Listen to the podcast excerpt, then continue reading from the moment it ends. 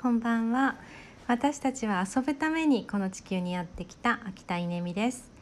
えー、今日はですね1日というか半日というか3時間ですけれども生きがいマップのワークショップっていうのをしていました、えー、とっても楽しかったです。今終わったばっかりです、えー、これは何かっていうと今ここにある、まあ、幸せを可視化するっていうワークショップなんですけど、まあ、大人のためのワークショップでえー、特徴的なのは何だろうな死を、えー、死ですねを取り扱うワークショップ、うん、結構こうなん深いところに自分の深いところに潜っていく、まあ、そんなワークショップです。えー、潜ることによって何が起こるかっていうと参加した人と人がつながるんですよね。でそれはこう頭で思考でつながるのとも心でつながるのとも違う命でつながるっていうのかな。なんかすごいこう私たちって生きてる生きてる。そして命がある。そして今こうやって出会っているっていうなんかその喜びを感じる、まあ、そんなワークショップです。え今日もうん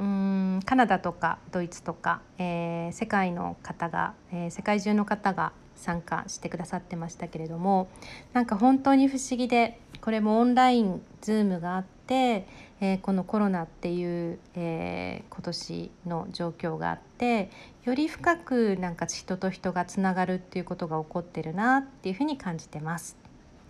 このワークショップは2018年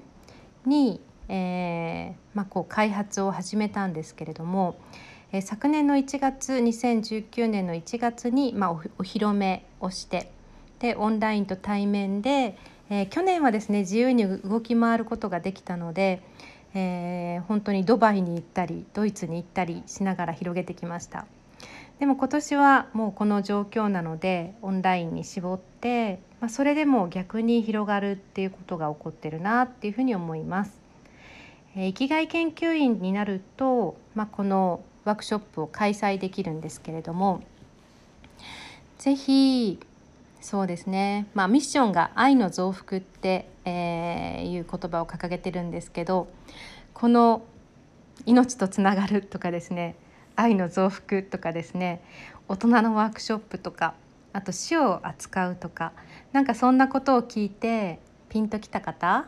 えー、ご一緒に仲間になってほしいなっていうふうに思います。えーと、とこれを行った日はですねなんか心地よい疲れがあってえー、本当にぐっすり眠れるんですけど今日も、えー、とてもいい時間を過ごせました。本当にありがとうございました参加してくださった方、えー、今度はリアルに会ってハグしたいです。